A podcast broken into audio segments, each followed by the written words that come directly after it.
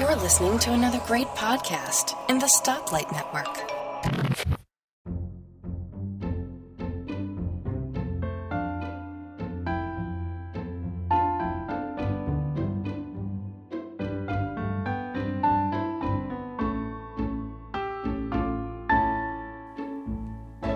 Hi, folks, and welcome to episode 17 of the Let's Talk Apple podcast. I'm your host, Bart Busschots, and this is the show for January 2015. Joining me today, I have a wonderful panel as always. In no particular order, we have uh, Gaz Maz from the MyMac podcast. Hi, Gaz. Good evening, Bart. Uh, yes, very well, and looking forward to the show as oh, usual. Good. Well, good. It'd be terrible if you weren't. if we couldn't even get into it, how could we ever hope the listeners would? Um, very true.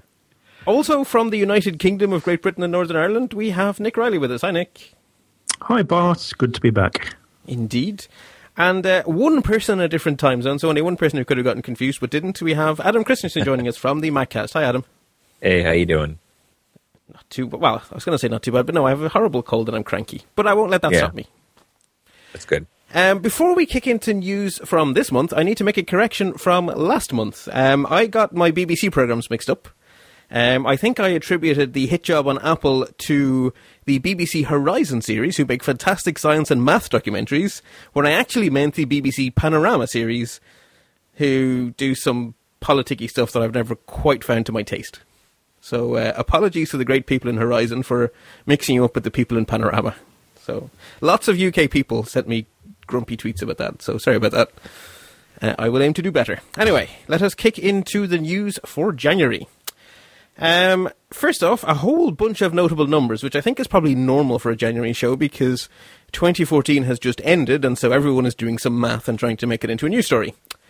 Um, the first one is that Android dominated physical shipment numbers. So, in terms of mobile devices shipped, there were 1.1 billion Androids shipped in 2014, which is a not insubstantial number. Anyone impressed by that, or It's a big figure. it is? It's also made up, to put it in context, 63% of global connected devices. Is, uh, is the So do, so, do we know what that includes? tablets and smartphones and iPod touchy things. PC, PCs, PCs as well. And but PC I, mean, what the- I don't think there's too many PCs running Android. I was, yeah, Hang on, if there's PCs in there, because there's lots of things that could run an- Android. Lots and lots of things. Right. It's anything. connected smartphones, tablets, and internet, I think. PCs. So connected devices really does mean does it have Wi-Fi or Ethernet? Would appear to be the definition. But that can't be. Fifteen percent Windows. What? Is the is the PC market that small? Maybe it is. Well, when you lump it in with everything, sure. Yes, Because yes. you're you're going up against smartphones and tablets and Ah, yeah, I suppose. Wow, that's. Imagine teleporting ourselves back 15 years and having this conversation. That'd just be so weird. It- it- well, Right. the figures would be completely turned around, wouldn't they? Of course. Well, year 2000, Microsoft with Windows would not be at 60 odd percent, let alone 15%. yeah, it'd be nearer nearer ninety, wouldn't it? 95, I believe they peaked out. yeah. And you have to ask too. I mean, when they say Android, what are they talking about? Does this include any kind of forked Android that's running on any kind of Chinese device? Is I that guess it's wherever here? they can get their numbers from. Now, the numbers are from Gartner. So, Right. But you know what I mean? There, anybody can fork Android and put it on a thing. And I know Hmm. there's lots of Chinese manufacturers making really cheap tablets and really cheap phones that are running yeah, variants of Android. You know, somewhat similar to what Amazon does with the Fire. true. And yet, Android um, mobile devices, in particular phones, are dropping like a stone in price because most uh, or a lot of people are transferring over to the Apple uh, devices, and people who want to change their Apple device are, as I think Adam said, basically sticking with another Apple device. Yeah, but a lot of people are replacing dumb phones with smartphones, and a lot of those people are going into the lowest of the low end Android. Sure. Yeah. So, so the new dumb phone for, is actually for a while. For Yeah. a while. well, assuming they give, assuming a lot of these people just want to make phone calls and perhaps send an SMS message or two. yeah, true, true. You know, they're never, they don't, they, they probably got grumpy because your man wouldn't sell them a phone like they used to have, and you know. What, what jumps out at me here actually is that so if you take this holistic view of computer or computing devices, Windows gets fifteen percent, which is wow small, but Apple between their iOS and their OS ten are very close to that at twelve percent. I mean, when you think Uh, that's back, that's 2016. If you it, uh, Oh. if you're looking at the right fiction. there, Let me just move that's over fiction. one column Yeah, away if you from the move, if you move, Actually, two columns. Are- What? Gar- I hate Gartner. Can I just say I hate Gartner? Yeah. 2014. Okay. Ah. Oh, but don't- oh, apologies, listeners. That 63% number was garbage. That is. So the chart says 2014, 2015, and 2016. I was Right. reading the They're making a 2016 column. prediction. Oh, dearie me. Okay, so it's about 50 50. Basically, half the devices in the world are Android. 26% of them are other. now that's interesting. I mean, I didn't think there would be that many others to fill that that amount. That Well, must you got to count what I mean. That probably counts Chromebooks, which are hugely Yeah. popular, right? And running Chrome OS, whatever. Yeah, well, that's that not 26%, but uh, that must no, be some, I mean some that's feature phones in there, there. right? Must be feature Yeah. phones. So then you're 11% for Apple and 14% for Microsoft. Again, remember this is counting smartphones, tablets, and personal computers. So it's Yeah. anything that hooks up to the internet, basically. Yeah, yeah. It's a very interesting way to look at the tech market because we're not used to to doing it. You know, there was a time when laptops were separated from PCs, and we now look at that as daft. And this is kind of the next step, and it gives us a view of the IT world where Microsoft are not the behemoth we think they're. Right. And I, I think that's the point they were making. I mean, that that's the most interesting thing here, right? It's Hmm. like if you look at things that people are computing on, Microsoft is not the dominant player anymore Yeah, by a pretty big margin.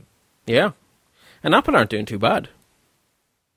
For for a company that doesn't sell at the low end, You know. They're, they're, you know, for they're me, doing do you about. know- sorry. I was just going to say they were doing it. They're doing about as well as they always have. They've always had about eleven percent of the market. that's You true. know, somewhere in there, five to five to ten percent. And if they continue to keep that percentage with the market apparently still growing and them making the most money any Right. companies made in the last quarter, they are just going to sit back and rub their hands with glee because they still have a massive market to go for if they so wish. Hmm.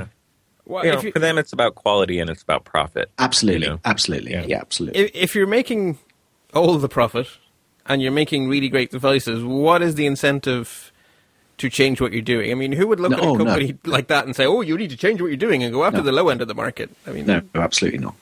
And that's not their ethos. That's precisely you know the other.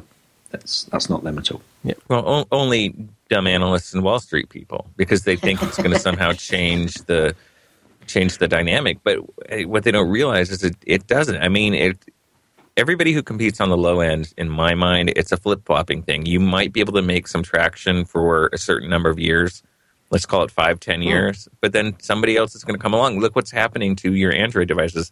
They now have that. What's that Chinese mobile company that's kind of eating their lunch on the low end now? I can never Oh, remember. can't oh, the uh, name. Xiao- Xi- Xiaomi Xi- or something, isn't it? Xiaomi. Yeah. yes, I Next. think, Yeah. yeah. Yeah. So, I mean, there's always an opportunity for someone to come in and just, you know, cut that sliver of a margin, bottom margin out, and then you're sunk. I mean, you don't have any place to go. Well, yeah, by definition, if you're working at low margins, there is no safety net. I mean, look at poor Dell. Right. If we're going to go back to the PC market, they went from dominating everything to being an, a, a, a sort of a, a sideshow. Right. Yeah. So, you know, and Apple, you know, has been consistent. They have a small percentage, but they have a quality percentage of the market that they can work with. And that's what they've always stuck with. And I hope they never change because, you know, that was what has gotten them through all these times and all of the people saying Apple is doomed. And Yeah. how many times have we heard that story and had it not play out? And I really think that's a testament to the fact that Apple knows their market, they know their customers, and they don't mess with it. Yeah. Well, it always strikes me as very odd that the, the, the analysts are just convinced that the only way to do to be a tech company is to go for the bottom. And at the same time, the same analysts think that companies like Porsche, BMW, Ferrari are doing great. And I'm like, why is it okay for car manufacturers not to join a race to the bottom, but if Apple don't do it, they're somehow nuts or crazy and the most profitable company in the world?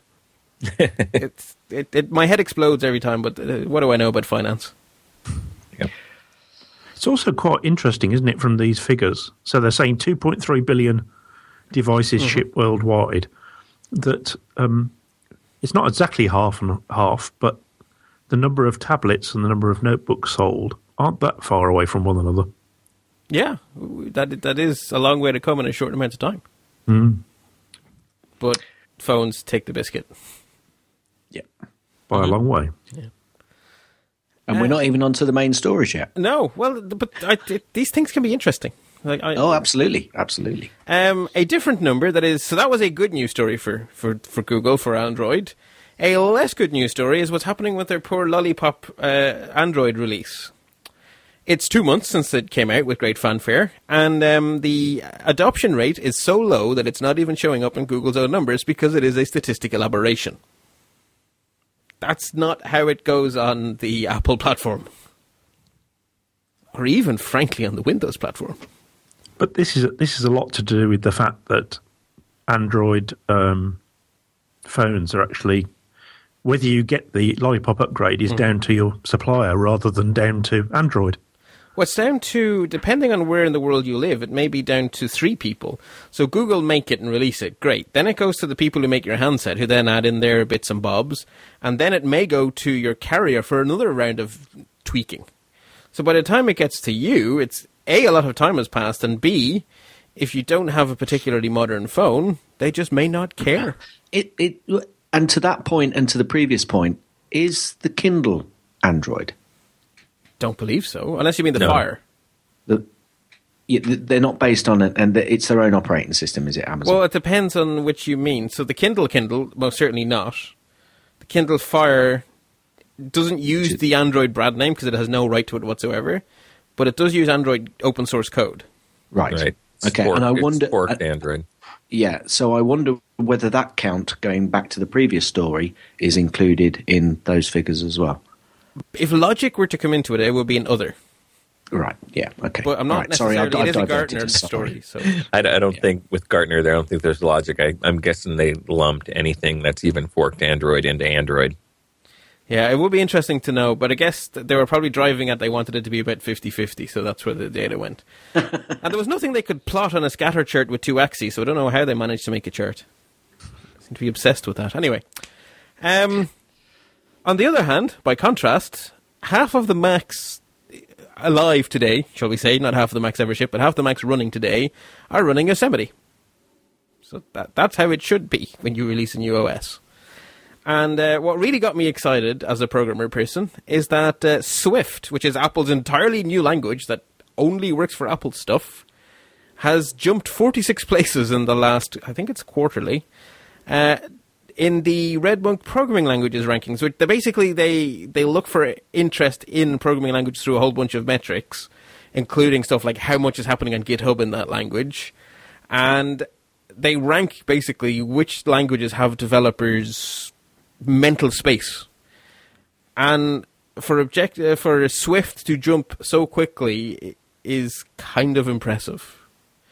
It's uh, yeah. It's, Does that does that give it some momentum moving forward as well, or is that just because the the number of places down at that level can easily be breached, as it were? Well, okay. So the number of places jumped doesn't mean much on its own. So let's give another number, which is where they jumped to, which is twenty-two From 68. from sixty-eight.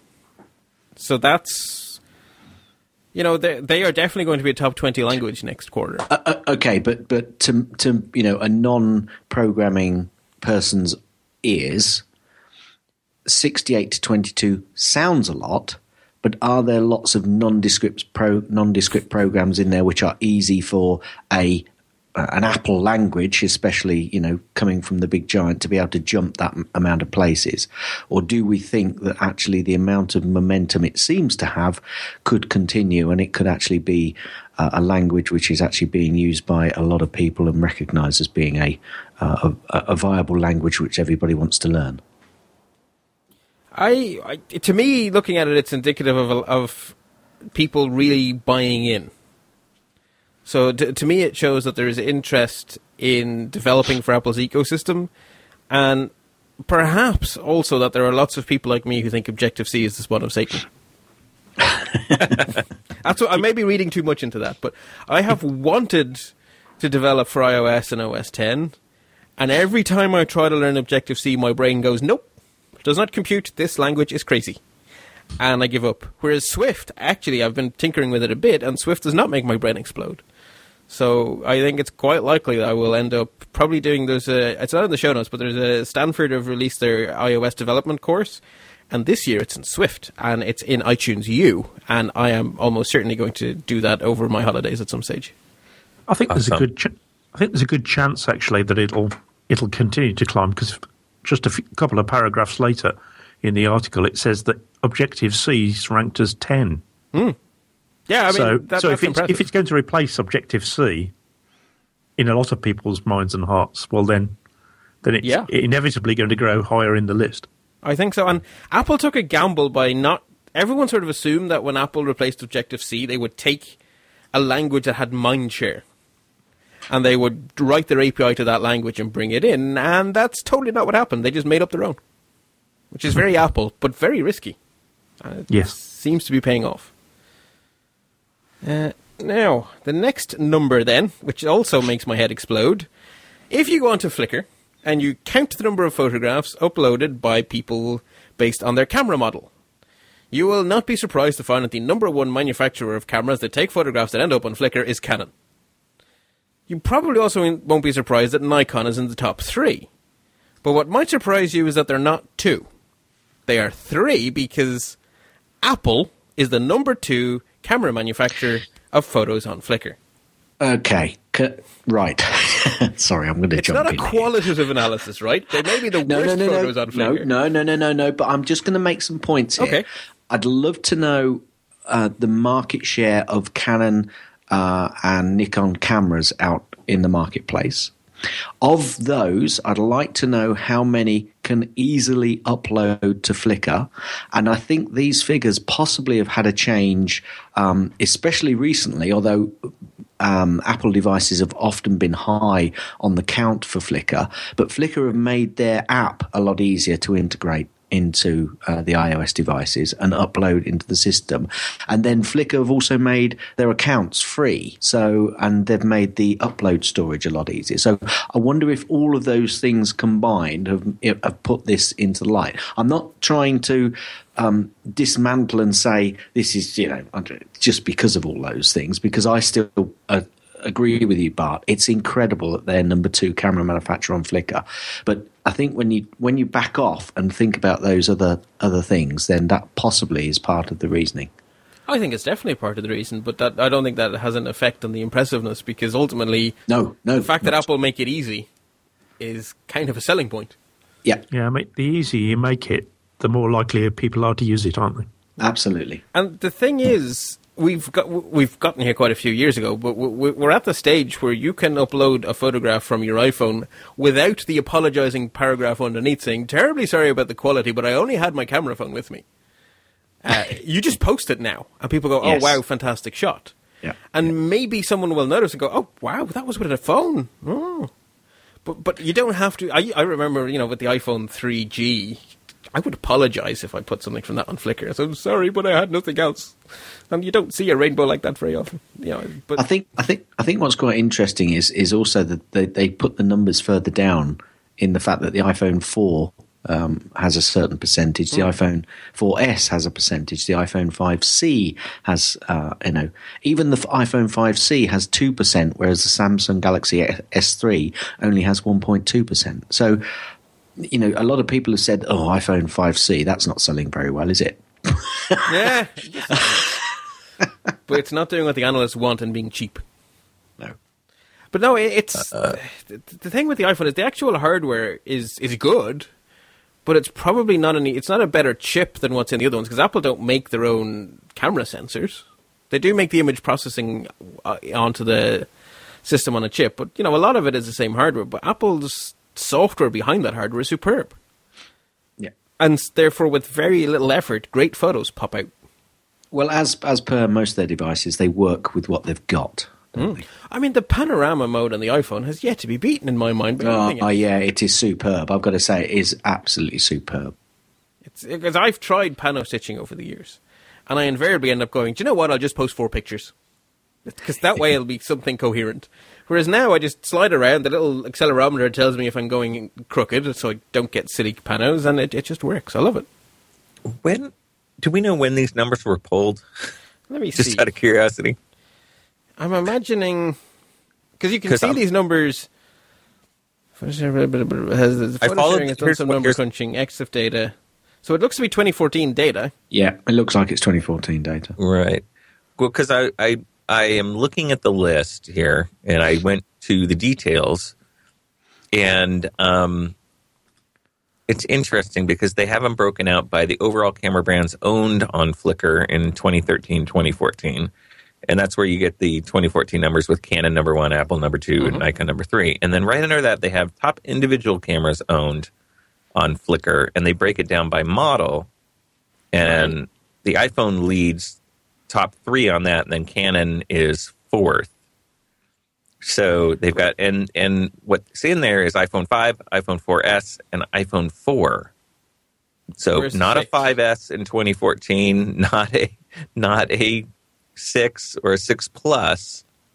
So I just find that interesting. Yeah, that- yeah. these Like, mm. So you think they might be number one? well, where's I don't see the 5S in the top 10. How could the 5S not be in the top 10 in 2014? That does seem a bit unusual. So, so when did the 5S come out? Mid year 2013. 20 13. 13, 2013, right? Yeah. So for the entire year of 2014, where people had 5Ss, it doesn't even make the top 10 ranking. That does Yeah, sound a bit strange. Could be at 11. Five, the 4S, and 4 are.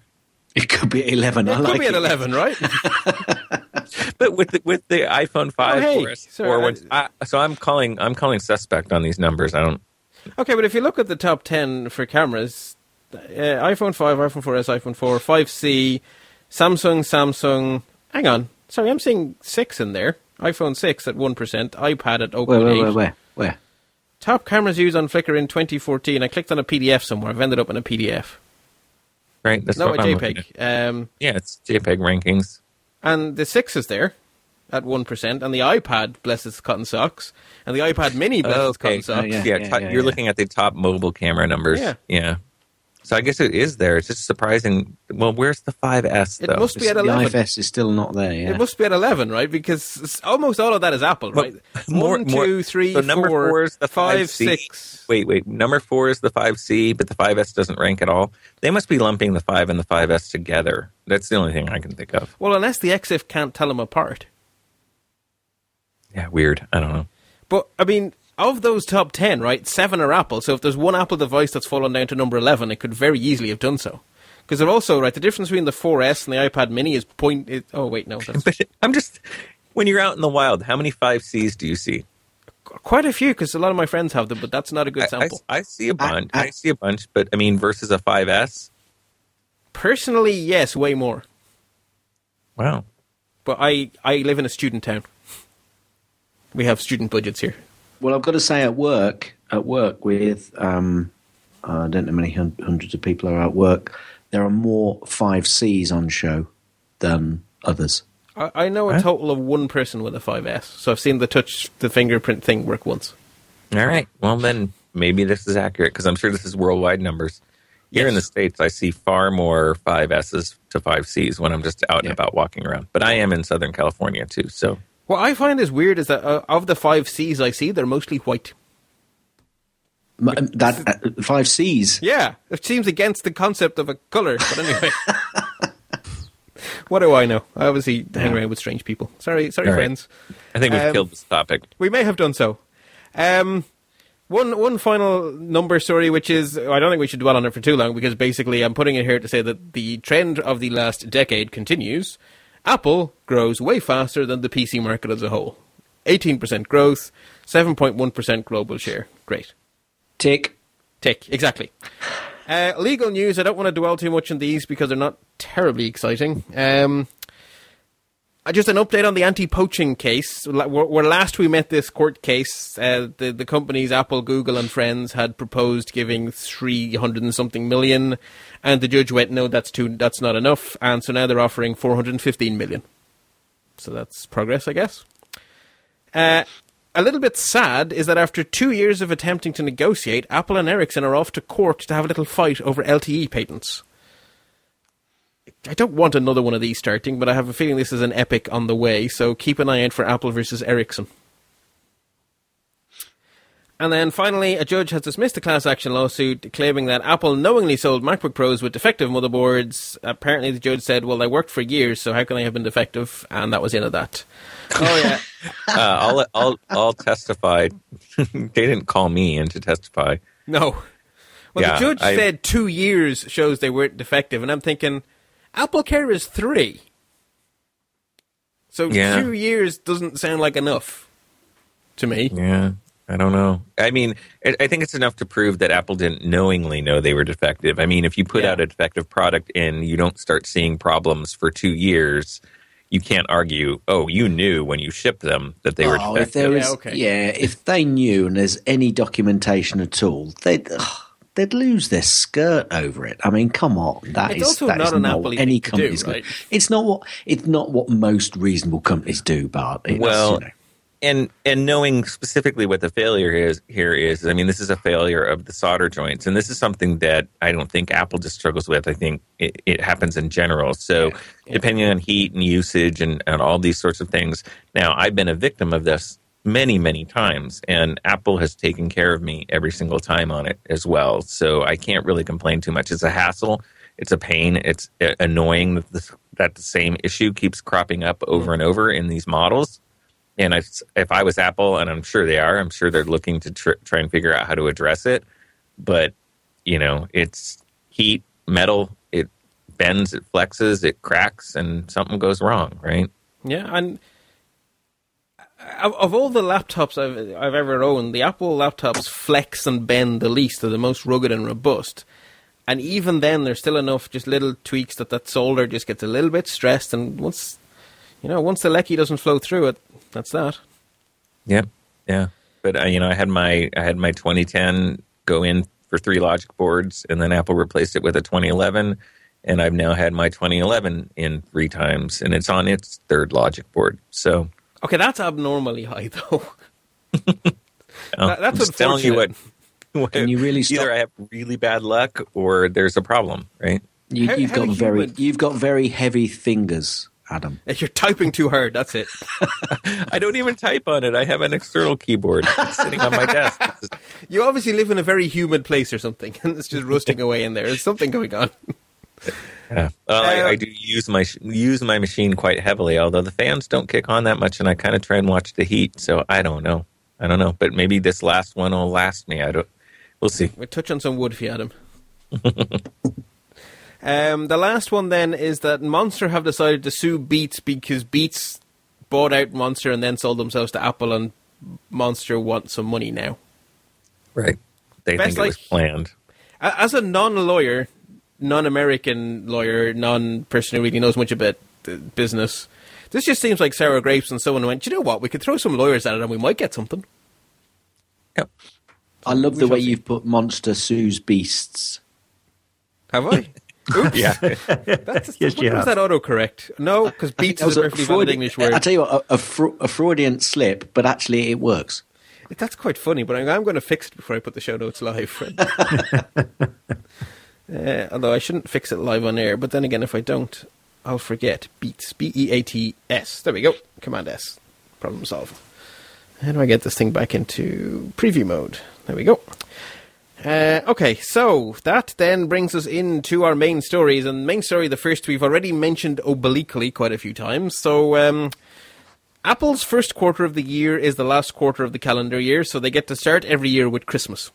And as a result, in January, when they tell us all how Christmas went for them, they usually get to tell us good news. And this January was certainly not an exception, except that the news was even better than anyone has ever had ever because Apple had the most profitable quarter of any corporation in the history of planet Earth.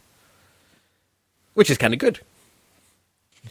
Um, I would I'll say so. give you the, the the the actual numbers, so we have those out of the way. So And re- revenue. and, re- and, and remember, most of the world's in a recession.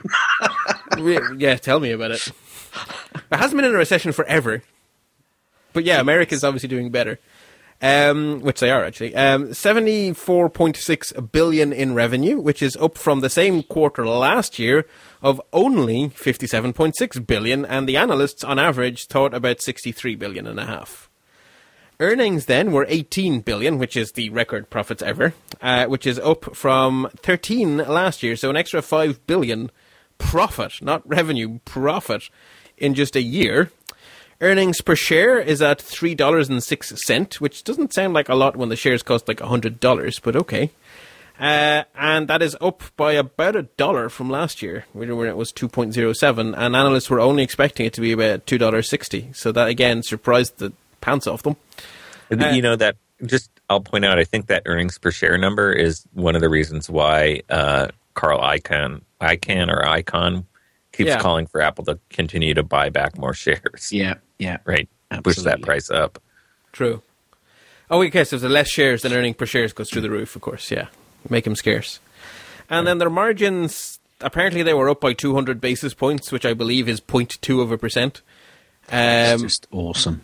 That is awesome. but basically, that's the standard margins for Apple, right? 39.9 Yeah, yeah, percent. That's that's what Just- Apple do. I think they dropped. I, I, I vaguely remember having this conversation with you, uh, perhaps eighteen months ago, two years, and that they dropped down to about thirty-seven or something. Which, Yeah. you know, that that is something which they would then have planned to make sure they get back because it's margins which, uh, uh, especially um, analysts and um, uh, the city likes to see a healthy margin, and that is a very That is a healthy margin. That is not bottom feeding. That is not. You mean what it means to be working at the low end of the market with tight margins? That it means that your margins are not thirty something percent. Your margins are five percent, ten percent, something like that. Yeah. Uh, another number that caught my eye is the amount of iPhones sold this quarter. So not ever. Seventy-four point five million of them, which I believe someone worked out is one percent of the world's population which is nuts. Someone obviously bought two. Uh, and analysts were only expecting 69 million, which already would have been impressive. So an extra 5 million they didn't notice being sold. So definitely good numbers. Um, Uh, I must admit, I, I must admit, I do find uh, myself torn. Hmm. Um, I'm glad to see that Apple is profitable, Um, But but the amount of money they sit on just seems obscene to me. Well, well, But- yeah. but there you Wait, go. what, are you talking? Are you talking about the hundred and seventy odd billion dollars yes, that they've got in the bank? 178 billion. Well, we've got to be a little bit careful there because a lot of that money is in other places, and it's the- it, yeah, it's very difficult for them to actually utilize that money in perhaps a manner that we would expect. However, it does seem rather obscene that a company is sitting on that amount. But uh, uh, what can you say? well, Yeah. as a, co- a company like Apple that we're literally two weeks from bankruptcy is going to want a safety net of a few years of expenses. right? You're, you're going to want to be able to go a few years without making profit. That's your safety margin. Is we have three years to coast, and if you're a company the size of Apple, three years of coasting is many billions, Well, well, yes, yes, right? So if you look at it, like if you imagine that they were a much smaller company and they had three years of coasting in the bank, you'd say, "Oh, that's very responsible." Yeah, of them. and they're not at three years of coasting yet, so we, they've got to get up to about 216, 220 billion before they can coast at current. yes. right. And So that's- you know, so it that's is to make obscene. money as well. So it is obscene, but only because there's such a phenomenally large company. Yeah. I mean, it, it's hard to get your head around the size of this company, and yet they're still quite lean, and you know the way they run their business is still. yeah, that was going to be my next question. Do we know how many people they actually employ? Uh, we as in the planet do. Me as in Bart does not. I'm, I'm sure the number Adam. Adam, any any idea at all? Perhaps that's something we ought to because I'm frantically googling right now. I was just going to Yeah, say let's see because- what the Wikipedia's have to say on the matter. because I, I'm sure that they, it, people then can compare them to the companies that they work in, and you know roughly have a, a, a, an idea of the sorts of money that, that Apple is making in comparison to the sorts of money that their company makes with, you know, equally there's a similar amount of people or, you know, far fewer or far more. Well, you can go to apple.com slash about slash job creation. And they have they have numbers. Um, they do fancy marketing things with them. In the US they employ sixty six thousand. Right. So that's a hard number. According to the Wikipedia's, the full-time permanent employees of Apple is seventy-two thousand eight hundred. That sounds probably about right. That's quite a lot of people. But you know, according to Apple, they they uh, create or support one million twenty-seven thousand jobs in the U.S. Oh yeah, that well, yeah, that will be all the subsidiary uh, jobs that go with it. well, and they Right, count they everyone- count they count app developers, you know, making Yeah, apps yeah, and yeah. all but they that fun should. I mean, that is that is that is economy Apple is driving, and also the person who delivers the coffee. They have a job because but, Apple but I've got exists. to say, but but just but every company does that. Every company has subsidiary people which hang off their tailcoats, and Sure. you could almost say that they are, you know, um, part of that organisation. I just think Apple has big coats. They've got a train rather than a tail. Yes, exactly. They're getting married Yes. to another What- man what- just to be Apple about it. One one of the uh, things that did make me laugh, I must admit, was um, seeing that they, they refer to the 178 billion that they've got as cash. Ah, Scrooge McDuck or something. Yeah, you, you'd need a very, very large warehouse, wouldn't you? For yeah, Tim For Cook that would go much. swimming in his money at lunchtime. but yeah, I want I want to jump back to the to that iPhone number, the number Sure. of iPhones sold, because I my favorite fact was from Tidbits. Mm-hmm. They pointed out that you know with that number, that means Apple sold an average of thirty four thousand iPhones every hour of every day for the entire quarter. That's seven a second or something. I think someone else worked out, wasn't it? yeah, Yeah. Or nine or something like that. Nine. Yeah. That, that Crazy. that's that's madness. So this is approximately an hour long show. So how many did you say? Thirty something thousand. 34,000. 34,000 iPhones will be sold by the time we finish this uh, this episode. That's abs. That, that that's you can't actually imagine numbers like that as a human being. That that goes Can- beyond our comprehension. Can I, can I ask? 11,000 each.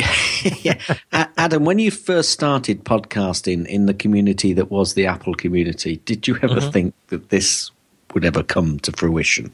No, and the proof is the name of my show.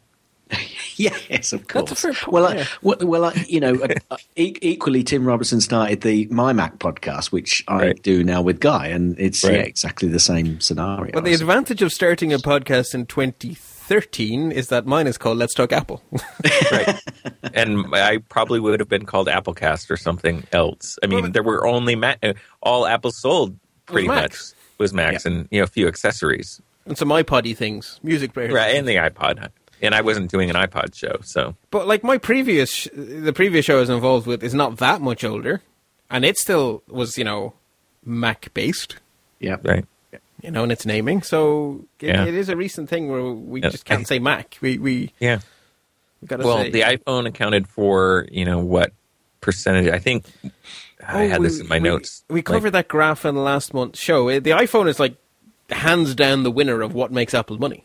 Like completely and utterly hands down. Oh, so it's not even Macs anymore. No, no. I think iTunes Store was the head of Macs as well. So that little old iPod took off too.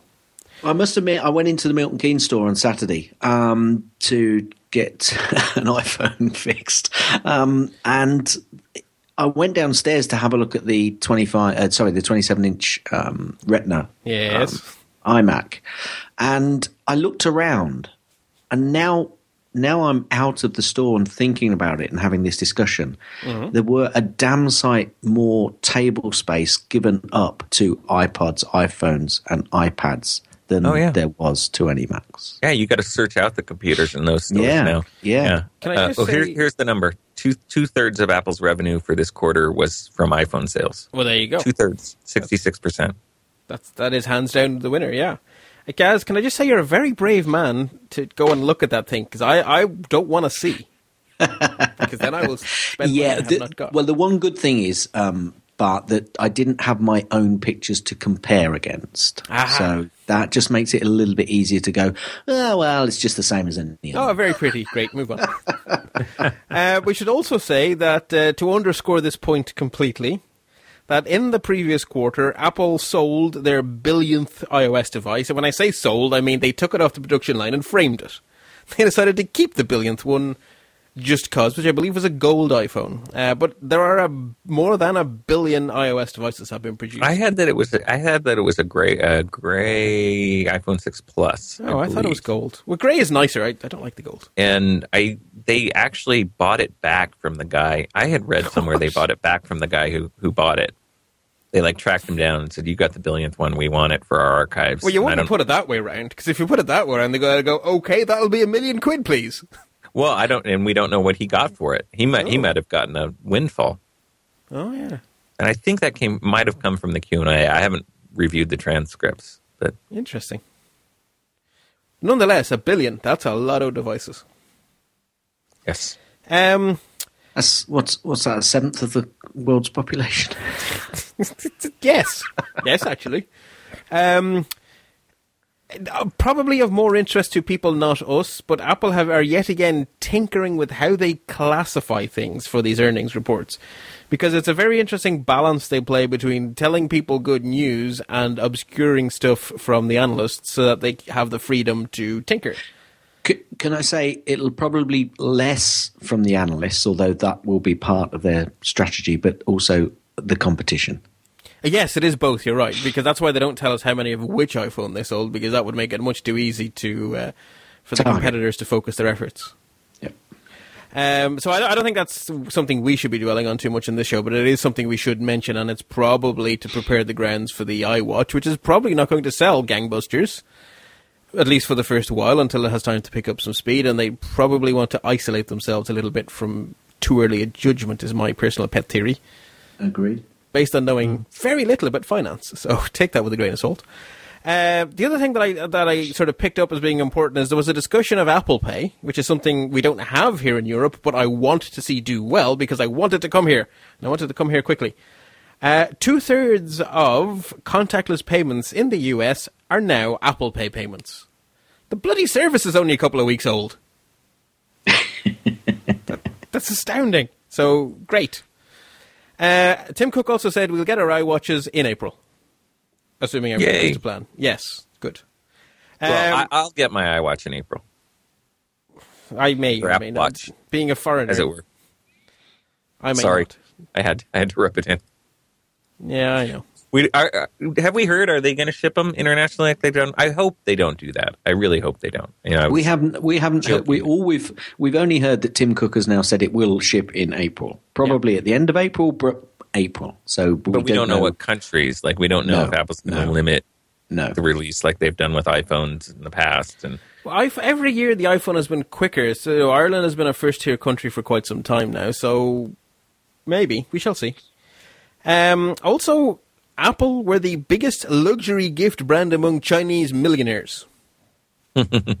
okay, it's an interesting stat, but I'm not quite sure how how you go about measuring iPhone over Gucci bags. Do you count up the price of all the bags, multiply by the number of bags?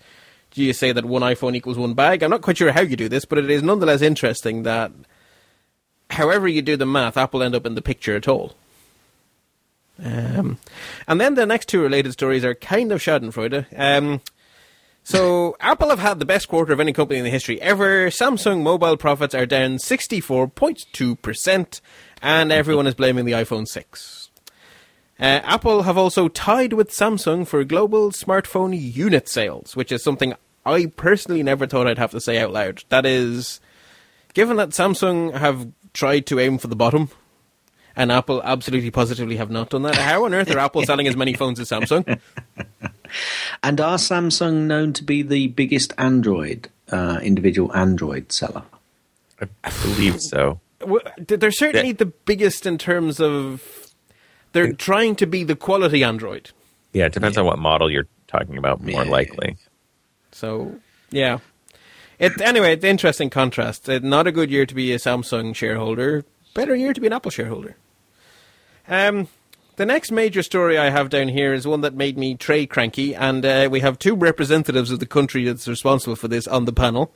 I will not hold you responsible for your Prime Minister. Um, but David Cameron has decided that having any sort of privacy online is a terrible idea and should be stopped at all costs. He's an idiot. Okay, good. Grand. No, I think he's an idiot too. yes. Uh, unfortunately, Adam, you don't get spared this either because President Obama thought, yeah, that's a great idea.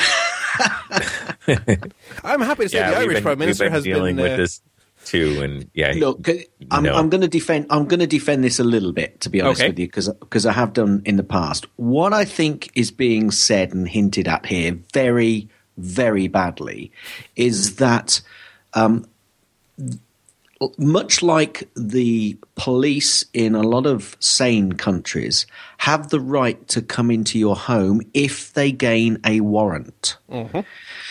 So I think what's being said uh, again, I'll say badly and not communicated well, or, or perhaps this is just me um, saying what I think should happen, is that if a criminal is focused upon and you have uh, the um, the processes in place to get a warrant to see what that person has been doing, then that's what they're after. And at the moment, obviously, they can do what they want at will without them being able to access that information. Whereas if you were at home, the police could get a warrant, come in and see what you're doing. Now, we're in a world of computing which has moved that whole process on. And this whole back door, front door, double front door, triple front door, being able to get in so you can see is, is what's confusing the whole process.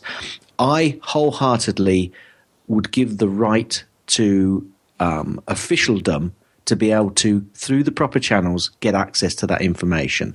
The problem is, how on earth do you do that without giving up an, aws- an, you know, an awful amount of, of private uh, data to other people?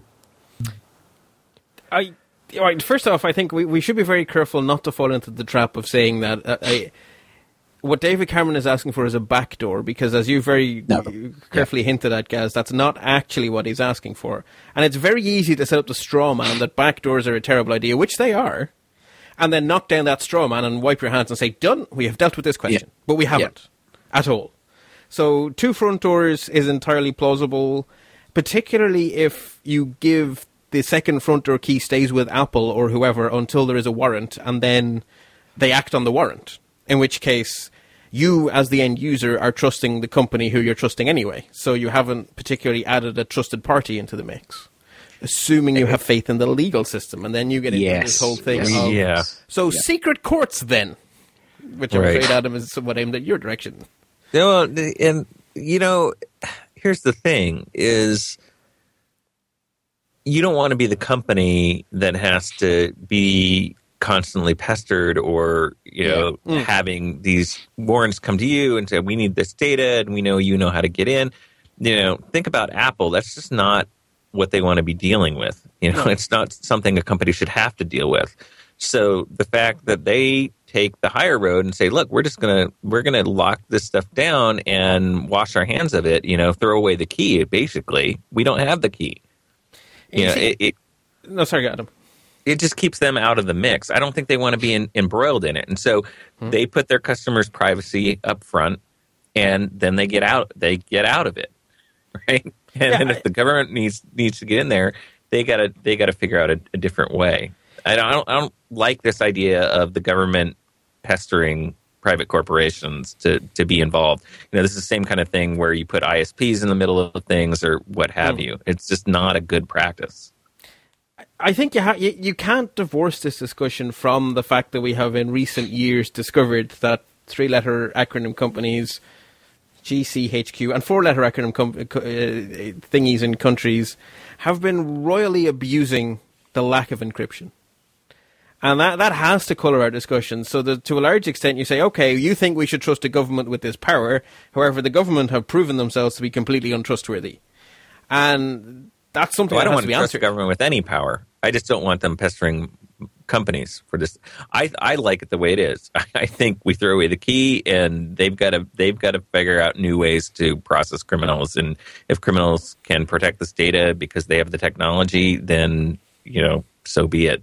You know, I don't like the idea of Yeah, absolutely. open Adam. free I think access that- backdoors and mandated yeah, I think, backdoors. I, I think I think the process of protecting the people and making sure the laws are working has got to be looked at, and they've got to do it in a different manner to be able to, you know, be able to either stop them in the first place or have another way of capturing them.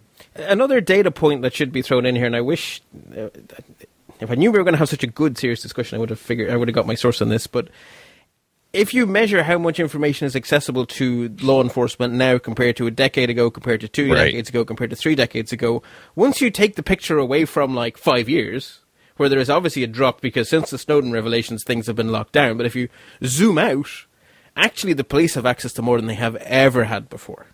Yeah, it, it, it is not that everything has gone dark. That, that is, we're a long way from that.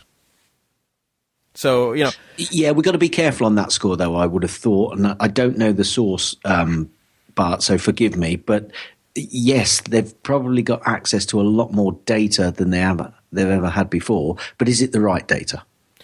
Oh, a lot of it is. So actually, I think it, there's a great article in the New Yorker that listener Bren Finan linked me to, basically explaining how each of the recent terrorist incidents have the intelligence agencies have had the data to catch those people through means that would not be obviated by what people you know what's happening now.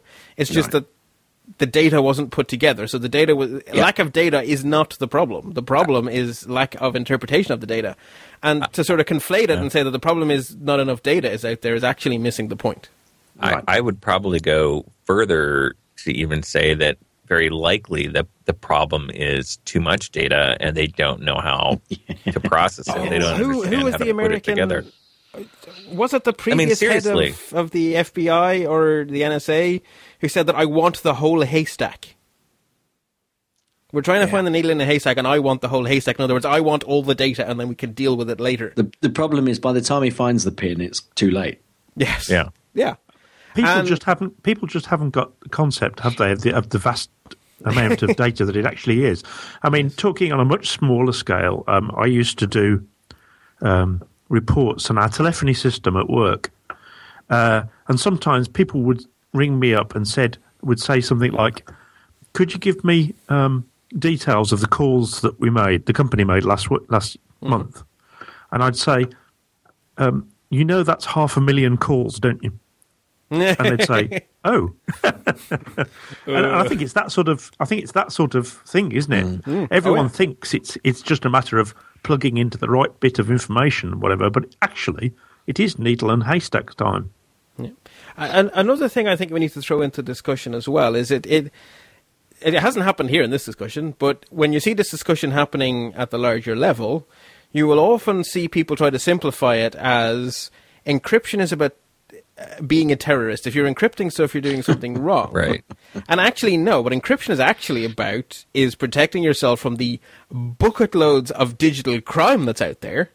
And protecting Right. yourself in this digital world is the equivalent of having a lock on your door and so forth. It, it is about protecting yourself from crime infinitely more than it is about the aberration that is a few people abusing modern technology to do evil.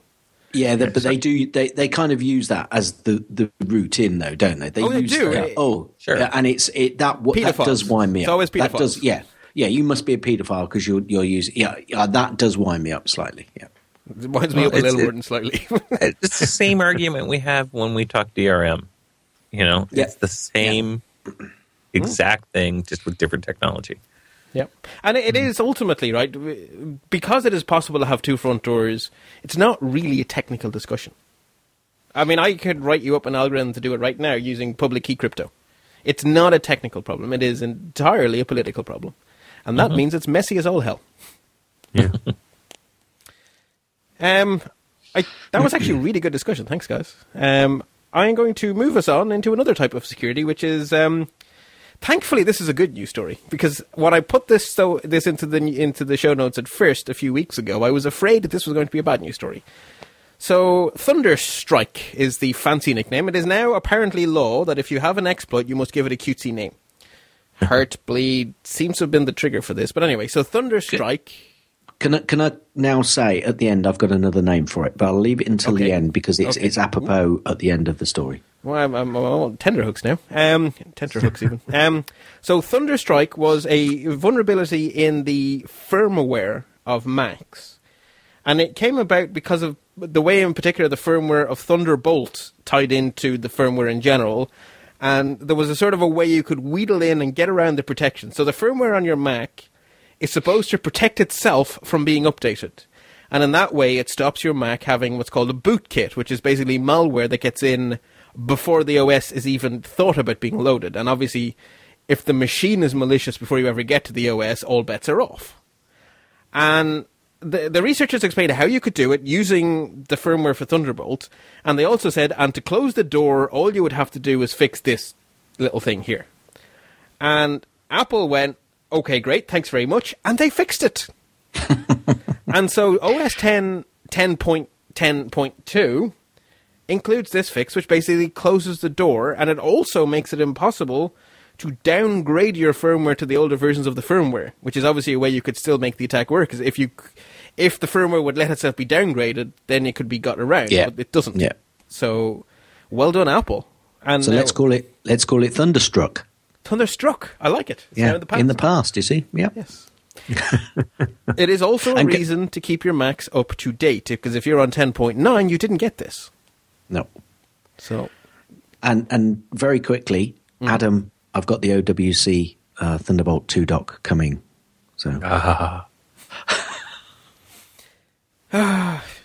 I, Sorry. Anyway, I, I'd I want to try anyway, that out so bad. I think everyone just has that duck envy now. That- it's the oh, only I time have I'll get there, it's the only time I'll get people to get envious. So that's why I said it. Well, enjoy. Um, I wonder will anyone get envious of Windows 10?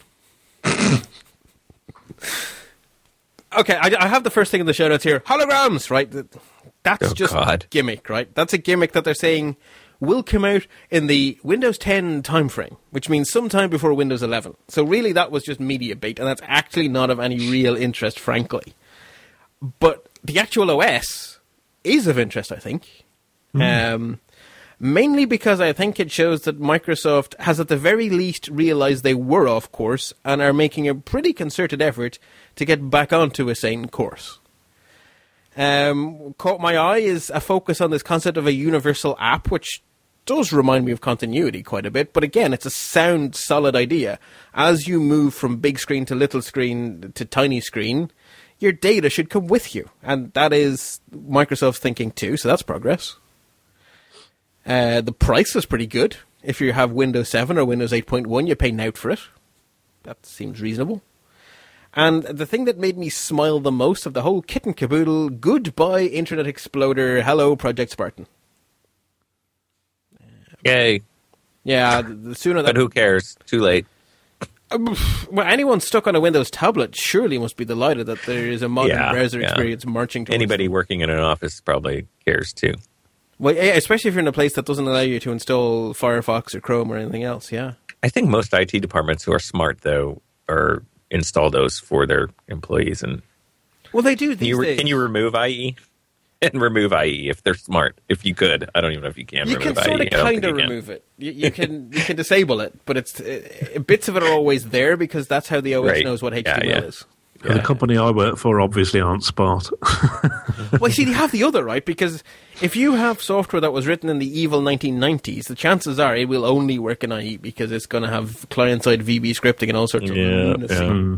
It's a mess. Yes, it is. Well, Uh, so how does this actually? So that brings up a good, good question I hadn't thought about. So how does this fit in?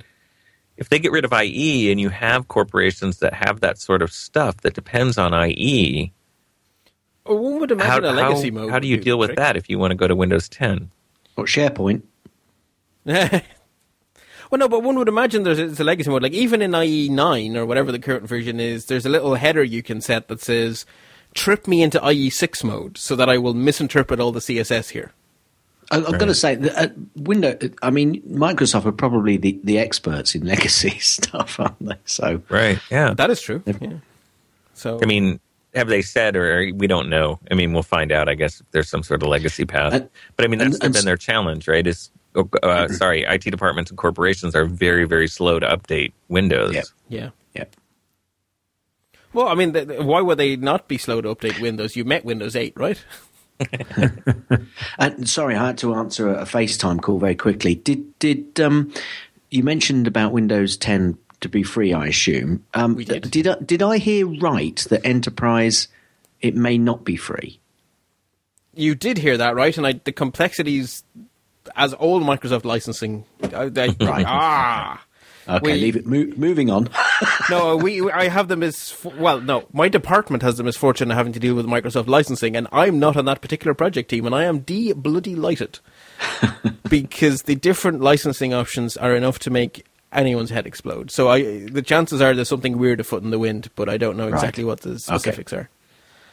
Um, Cortana coming to the desktop. That surely is a nice touch. Hello, Apple. Can can we like take a note here? Yeah. Why is Siri not on my Mac? Yeah.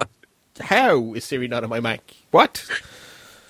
I Um, thought it was quite interesting actually to uh, to watch it because I think they said quite clearly that the demo that they were, were doing wasn't really a demo. I.e., what does that mean? well, they weren't actually running it live. They, Oh. they were doing something else. Well, I can make Siri seem very intelligent that way.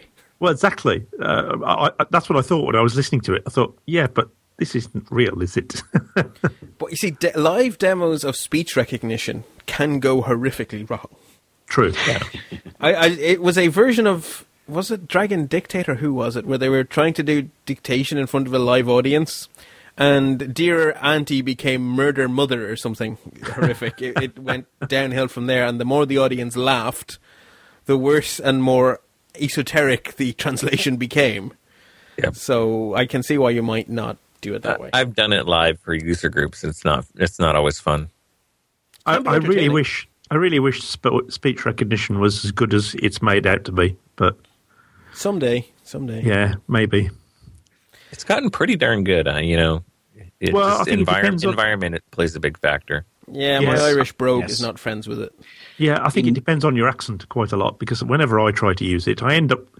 In all honesty, I, it's completely unusable for me because after ten minutes, I'm laughing so much about what I, what it thinks I said that I can't I can't work at all. I also feel daft talking to my devices. So, with the exception, the only time I use Siri is when I'm cycling, and because, and that actually, to be honest, actually, the fact that Siri works when I'm cycling on a hands-free headset is actually kind of impressive. To be fair to it, but I only ask it very specific questions like "What time is it?" and it usually manages to get the answer right. I must Hmm. admit, I was I was on my way home um, uh, uh, from um, the city centre a little while ago, and uh, just a couple of weeks ago, and um, I was going past um, the Villa Ground, Aston Villa Ground. It's, a foot, it's a football club, and um, there were there were lots of people around, obviously Aston Villa fans, but there were people in another colour, and I um, so I switched on my Android and said hey Google, who's playing Aston Villa today? And it said Bournemouth are playing Aston Villa today. I thought, well, that's quite cool. I've never used it before, but on that occasion it worked. That's quite nice, actually. Yeah. Yeah. Now, w- w- what gets poor Siri completely confused is Irish surnames. Ah, right. and we have a lot of them here. Um, because they don't sound like they're written, right? yes. Who does funk it, eh, Bart? Yeah, I know. I mean, yeah, I can understand my name getting them confused, but you know, very Irish names like Gochran are these things where you have GHs in places that the English Yeah. language doesn't expect them to be. It Yeah, just just, completely. just throw a random random collection of letters together. yeah, as as Siri thinks, Peter Gangharn, which I think is hilarious. I don't think Peter thinks this is funny, but I think it's hilarious. Um, worst the worst thing Apple did for me with Siri was to remove the raise to talk feature. So you were mentioning, you know, you don't use it because you feel awkward using it. Hmm. That was always my workaround. Is I'd use raise to talk. So if I needed Ah. to do a Siri command, it looked like I was just talking on the phone, Oh. which is pretty socially acceptable this day and age, depending upon where you're doing it. You know, not in the middle of you know a dinner yes, you know having dinner with someone but you know when you're just walking around waiting in line or something like that um, and they removed that feature which just bummed me out so that's terrible. yeah Why would you? T- oh, okay, that's unfortunate. uh, there the reason was there, there is a reason for it i can't remember why and it made sense once i found out but because it conflicted with another basically action um, but So- still it was a bummer That is still a bummer. Um, what I think is probably of interest to gamer type people is Xbox One in home streaming. Could I, any gamers on the panel? Um, That'll be a no. then. No, not here. No, well, in work, my colleagues what like Windows and like gaming were absolutely delighted, and their eyes went pop. So, So does this mean that, that you? c- How, what does this actually mean then? You can Right, actually stream it- the game that you're playing, or you can play Right. on another device. so you have an Xbox. My understanding, and if I need to make another correction at the start of the February show, do please email in. My understanding is that you have an Xbox sitting somewhere on your network, and it has a game on it, and you then go to your Windows machine and say, "I bring up that Right. game here, would you please?" And it will. Wherever you are, or Yes. just right. Okay. on your on your Windows machine. So it's basically you know like um, you know the, the yeah it's the Xbox is ser- serving as the server server for your game, and your PC is now the dumb terminal, Yep. and cool. you have full ability to play the game wherever you are, or your ta- I think it works with the tablets and stuff too, right? If you have a Surface, yeah. Is it is it me or is actually Microsoft? They're doing a lot of good stuff, you know. Yes, this, this I like this. This is good. And continuing the theme of doing good stuff, they are start they are going to convert Skype into their iMessage like thing, where it will avoid you sending SMSs and stuff like that, and instead try to save you money by using Skype wherever possible. Which has the advantage, of course, over iMessage that Skype is not platform locked in. Have you ever noticed that when people say that uh, Microsoft are doing good things, they lower their voice and say it really quietly? Well, that's they- because, I it's think it's because it's it's to emphasise it. You see, I was going Oh, to say right. to stop the I, hate I thought it was. I thought it was uh, because they It's were not a to stop frightened if they said it too loud that it would go horribly wrong. Oh, then stop! Don't tell them it's working. they might change something. Um, if you'd like to play along with all of this new shiny, you may do so on the desktop now-ish, um, and on the phones in February-ish, which I guess is sort of now-ish too. So basically, in the next few weeks, you'll get to play along with this. It's a preview release, so I imagine there's more cool stuff to come before it goes out for real. But uh, it, was nice to see. Obviously, they really felt they had to get away from eight, so they went straight to ten. But seems reasonable. Um, the next quote unquote big story, to be honest, I had sort of put in as filler because I didn't think four stories would be enough. Uh, given that we've been recording for an hour and six minutes, that was wrong. Um, but anyway, we should just mention that Apple are continuing to hire people. Uh, from Burberry, among others. So Chester Chipperfield, which is a wonderful name, is coming to Apple Great for name. special projects. Some HP. is he, he's not he's not from the circus, is he? I don't believe so, but Right. It could be. Who knows? Um, also, some chap from HP has been hired in to try Goose corporate sales. Not sure how that will go. And Mickey Drexler is retiring from the board. So, quick stories. Um, I don't think we want to spend too long on most of these, but just to say that Apple have bought music and analytics firm Symm- Semetric, so maybe iTunes will stop sucking. Uh, maybe. that Uh, would be good. that Aaron Sorkin film that we all assumed would never happen is happening. In fact, it's happening right now. There's like cameras and everything. And they have a film star. Ma- uh, the good Irish actor Michael Fassbender will be playing Steve Jobs. So that is happening. Have you seen the production shots that have been leaking out? I was uh, looking at a few today with, with with a colleague who's who's a film buff, and he did not seem impressed. Yeah, neither him nor Seth Rogen look anything like the part. So I'm very much hoping that the good writing and acting quality can overcome the fact that they did. I think casting wise, they they fell very short in terms of finding people that actually look like the uh, the people they're portraying. But Wasn't that shouldn't matter trying, with good though. writing. Yeah, that shouldn't matter with good writing and good acting. Hopefully. No, willing suspension of disbelief and so forth if if, if Yeah. they can get into it. So yeah, but they're going to have But- to they're going to have to act. I mean, the th- it, yes. Well, that's good because if you think the theory of everything, everybody is convinced that the actor in that is the person he's portraying. So Yeah. you know, it it, it just yeah. We'll- and we'll also. Ashton Kutcher looked the part, and look how that turned out. Therefore, I this didn't was mind good. that movie too much, honestly. Um, Apple. Uh, briefly, the news story was going to be that Apple gets rid of free stuff on iTunes. It went away for a week and came back, and it's all new and shiny now. And it's not just one free song; it's a different way of doing free stuff. So if you want to have fun, go into the iTunes store and see what you can get for free. Uh, and then apparently half the planet went bonkers at Apple because they had the goal to buy a company they needed. So Apple bought the fingerprint company AuthenTec, and because of that, they deprived Nexus 6 users of a fingerprint scanner. well, maybe if it was so important, you should have bought the technology. Just saying. So, what is being portrayed as Apple are evil is actually Apple are a really smart company who know how to make stuff go. So, well done, Apple, for buying the right technology and making it work. And uh, then finally, Samsung have decided that Apple Pay is a good one. Therefore, Samsung Pay is on the way. Yay. uh, As long as I can use Samsung Pay on my iPhone, that's fine. oh, Points- jeez, I just realized I skipped over, or did I accidentally delete from the show notes the story that made me go completely batshit? Yes, I Hail, skipped over. Hail Mary, is that Hail Mary? Yes, so BlackBerry have decided they know the answer to their problems. They're going to redefine net neutrality to mean everyone has to write apps for our abandoned, forgotten platform. Oh, wow. That company never ceases to entertain me in its death throes. yeah. Anyway, thank you very much, panel. That was a thoroughly enjoyable chat, and hopefully the listeners enjoyed it too. Um, before we wrap up, just to say thank you very much to everyone who supports the show. You can find us over at let's-talk.ie. There are two big blue buttons that say support us on Patreon. The way that works is basically you become a patron of the show. Every show I manage to get out, you can you pledge X amount of money.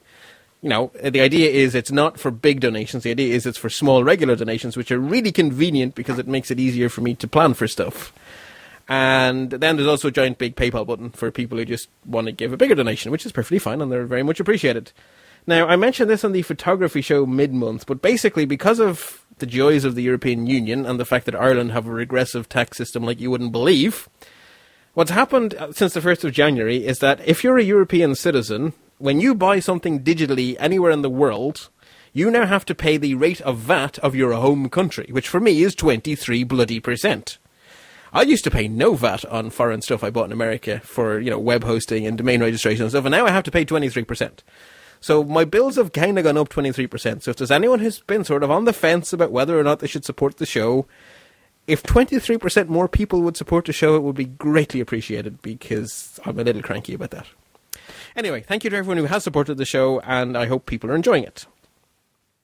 So, panel, thank you very much for giving of your time and of your energy today. Um, going in reverse order, Adam, do you want to tell people where they can listen to more of your work? Sure, yeah, you can, uh, of course, find it on iTunes. Just search for MacCast or check out the website at maccast.com. Um, and then also, if you're more into iOS e type stuff, check out the iOS show at the iOSshow.com. That's a show I do with Michael Johnston and Jeff Gamet from the Mac Observer, and it's more iOS focused. So Cool. there you go. Excellent. Um, if I'm remembering this right, it should be Nick next. Nick, do you want to give out some links? Uh, yes, just my uh, Twitter, which is Spligosh, S P L I G O S H. Excellent. And finally, Gaz. Yeah, I'd, I'd like to say I like listening to the iOS show, Adam, because occasionally you get really cranky on that. So yeah, listen, go. you can, It's a little you- more loose than my show. Yes, yeah, I like it. Um, yeah, mymac.com, where you can find uh, myself and Guy basically talking dribble each week. I was going to say, speaking of loose, I mean that as a compliment, by the way. I know, I know, I know. We try Was and that make dri- it fun. Was that dribble or drivel? Well, either or, really. Oh, ZZZ, ZZZ. Anyway, yeah. and you're still not sure, are you? I, I, you, your show has genuinely made me not know how to say that letter. I just get it wrong everywhere. If I'm talking to an American, I, I, I think I'm saying it the European way, but I'm actually saying it the American way. Everyone who works thinks I'm nuts because the letter Z or Z has me completely in a twist now. And it's entirely your fault, so thanks. Good. I'm pleased. I've accomplished something in my life. Um, also, you guys' the show is on the Stoplight Network, which is also the network that hosts this show. So uh, the chances are very high that about 10 seconds from now, you're going to hear Guy and Gaz do something very silly on the bumper that's at the end of this show. So uh, there you go. I've been your host, Bart Busschots. You can find me at bartb.ie. And until next month, happy computing.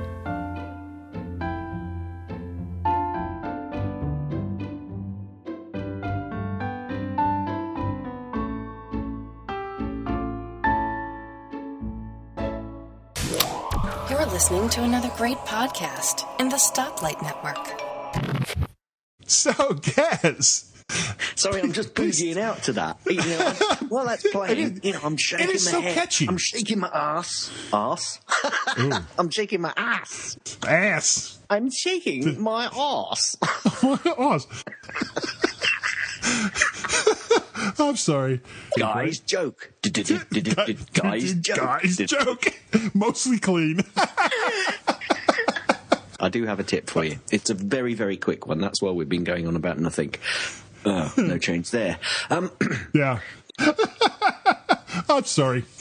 I'm interrupting do you this again. I'll be- yes, I'll be quiet now. Daz's tips, guys' jokes, only, thank goodness, on the My Mac podcast.